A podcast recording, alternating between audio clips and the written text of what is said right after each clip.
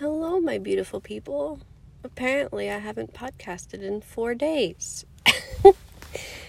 uh, time got away from me. I've been having a lot of fun for the most part. Um,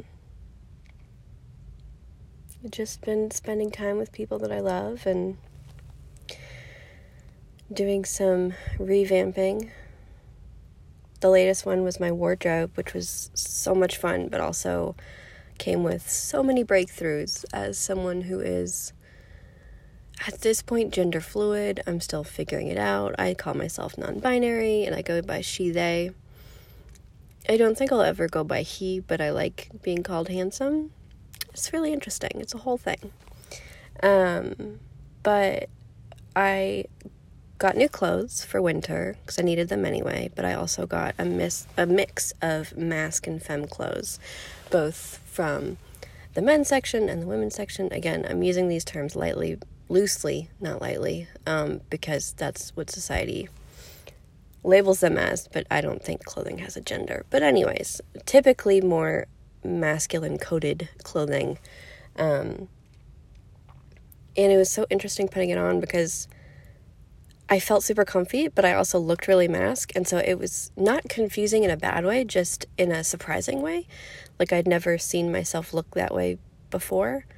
And I wasn't expecting to like it so much. And then um, my best friend and I, you know, went shopping in a couple stores and then came home and went through my entire closet. And we started noticing this pattern of clothing that I needed to get rid of because it never felt comfy to me. And I feel like we're not always taught how to analyze stuff like that. I just finally put two and two together that a certain section of my wardrobe was all about masking. And some people may or may not know what that is, but especially for people who are autistic or believe that they are autistic or on the ADHD spectrum or whatever else, just neurodivergent in general. Um, we often you know, start our childhood being the weirdos, and then we learn how to be accepted by society by putting on what we call a mask. We learn how to act, how to talk, how to dress, how to be in the world that is a more safe version of ourselves. Um, and we hide away a lot of our authenticity because it it often ostracized us and so we want to feel safe and included and and then we carry that into adulthood. And so I think I had done that and not even realized, but a lot of my masks were um, either flowy or loose fitting florals that were very, very loud florals. Um, there were a few items of clothing that I kept that still had flowers on them, but they were like a much smaller print and they just actually accentuated my body instead of trying to hide it. But I realized that I had picked those articles of clothing throughout the years because it's what I assumed was acceptably feminine. Um, and I'm not sure where that like came from, and I'm not sure how it got perpetuated for so long. But getting rid of all of it and then getting all this new stuff that just fits really well and it's all my favorite colors and I used to think that I was pretty good at picking clothes that made me feel good. And like sometimes I was, but this was just a whole nother exploration of no self imposed boundaries or societal imposed boundaries and just letting myself try things on. Because for a long time, I was feeling like this weird dichotomy of uncomfortable in dresses, but also at work, they're the easiest thing to just throw on. And so I had a handful of dresses that I just had gotten used to basically being like a little uniform for work. I would just throw it on, put some shoes on, go out the door. But it, it didn't, I didn't notice until Saturday, they were a costume. They weren't an article of clothing that I enjoyed wearing, which is really difficult to figure out sometimes. So that was one of the big epiphanies that I had.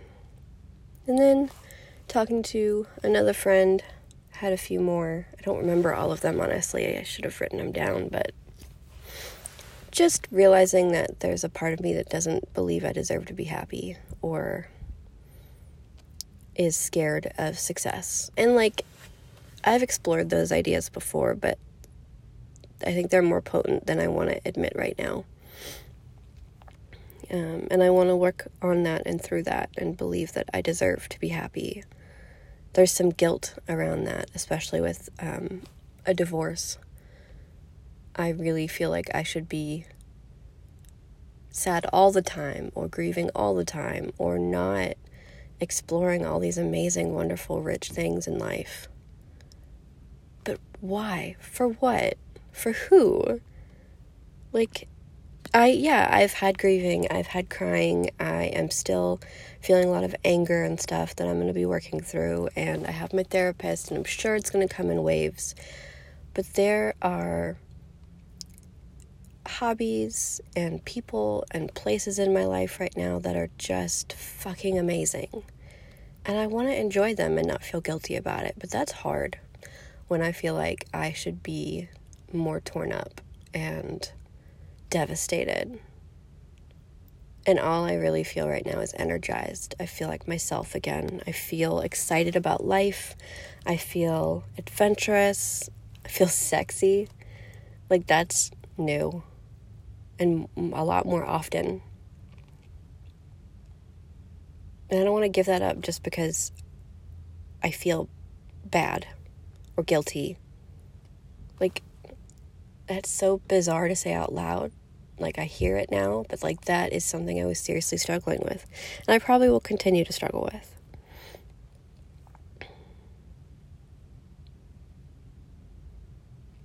I'm really thankful for the people in my life that are so self aware and are brilliant at mirroring back to me the wisdom that I need to hear in the moment.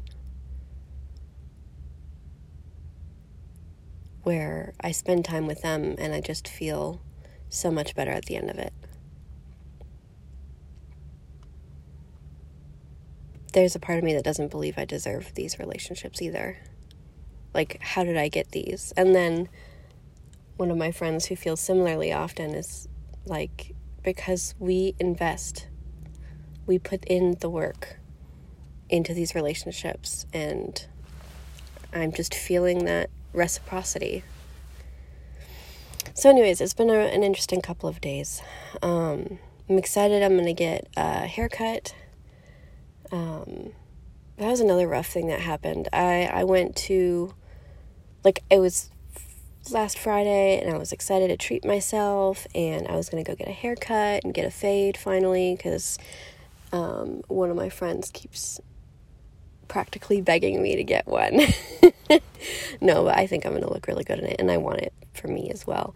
Um, so I go into like a supercuts that I've gone to multiple times and had a great experience at, and it's affordable, and so that's what I was gonna do.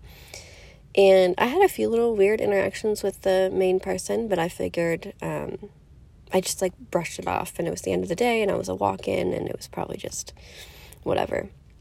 And then they go back to cutting someone's hair, or the person like before me, and at first I'm not listening and stuff, but but then I hear things like words like autistic and ADHD, um, and like in any context, my brain's going to catch those words. And so I, I started listening and basically started out with back in my day, we didn't have all these autistics, and then basically tumbled into implying that there needed to be a new uh, genocide of these people. And I am in that group of people, and so I got up to walk out and she was like, Oh, where are you going, hun? And I was like, As an autistic person, I'm taking my business elsewhere. and I walked out. And it was so hard because I got in my car and on the way driving home, I had a fucking panic attack because my brain was processing what happened. I felt very unsafe in that store. I felt very angry because this was supposed to be like an energizing celebratory experience for me to like I I grew up with my mom showing me how to do my hair. And so for the longest time, I've always cut and dyed my own hair for as long as I can remember. I've maybe gone to a salon or um, hairdresser two or three times in my entire life. And so choosing to go is always a big deal for me. This is going to be like the fourth or fifth time I've ever been to one.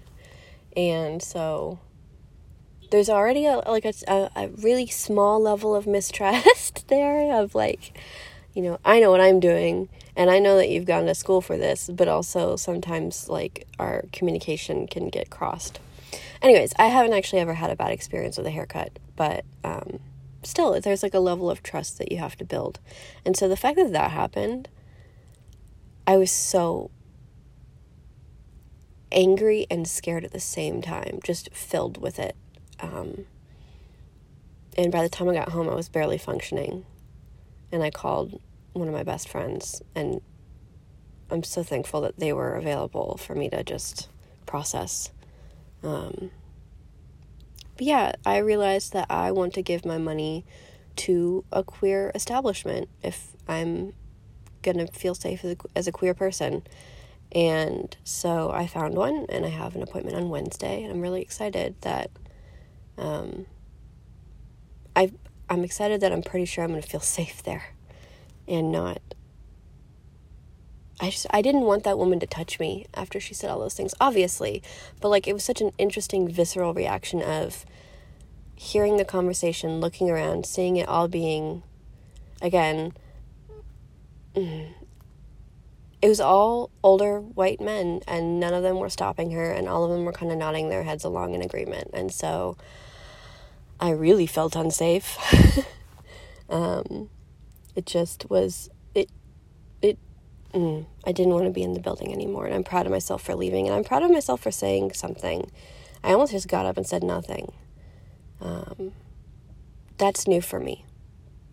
I'm learning how to use my voice even when it's fucking terrifying. Um, I'm learning how to pick out clothing even when I don't know how I'm going to be perceived in multiple situations, including work. I'm I'm most nervous about work because I do want to start wearing a mix of masculine and feminine clothing, and it seems like some people are a little bit more old fashioned here, and uh, it's a it's a journey. It's a journey being authentic. Um, and it's interesting that I have more experience being authentic in safe places, like either alone or in front of one or two close friends. But I'm now finally exploring how what the, what that even means in the world around people that don't know me. And that's scary.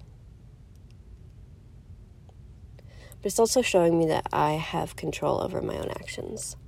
Which again sounds super obvious in the moment, but really like there there was a tiny piece of me that was wrestling with, hey, like you just made this appointment, like you should just, you know, not everyone's going to think the same way as you, so you need to sit and get the haircut anyway. It's not even going to take that long. You know, it's not that big of a deal. And then I was like, no. It is a big fucking deal. I don't want this person anywhere near me, let alone touching me. And I don't want to endorse what they're saying. I don't want to pay them. I don't want to give them my money. That's not, I don't want to co sign any of this. And um, I'm really thankful that I am listening to myself and removing myself from situations, no matter how small or short lived, that, that I don't want to be in. I refuse to participate in. So, that's where I've been the last couple days. I'm going to try and, you know, be more regular with this again. I am proud of myself for really enjoying my weekend and taking some time off. Um, but I miss you guys. I miss showing up and speaking my mind and then hearing from everyone all their little reactions to it. So, thank you guys so much for reminding me that you lean on this as a as a tool for your self-care and a part of your routines for your days, and I want to keep showing up for you guys. And thank you to my two friends that I know listen to this because you guys are so special and amazing and wonderful. And I know it's illegal to be kind to you guys, but I don't care. I love you guys so much. And thank you for being the inspiration for probably more than half of these episodes. I hope you all have a wonderful day. And I I promise to be back soon.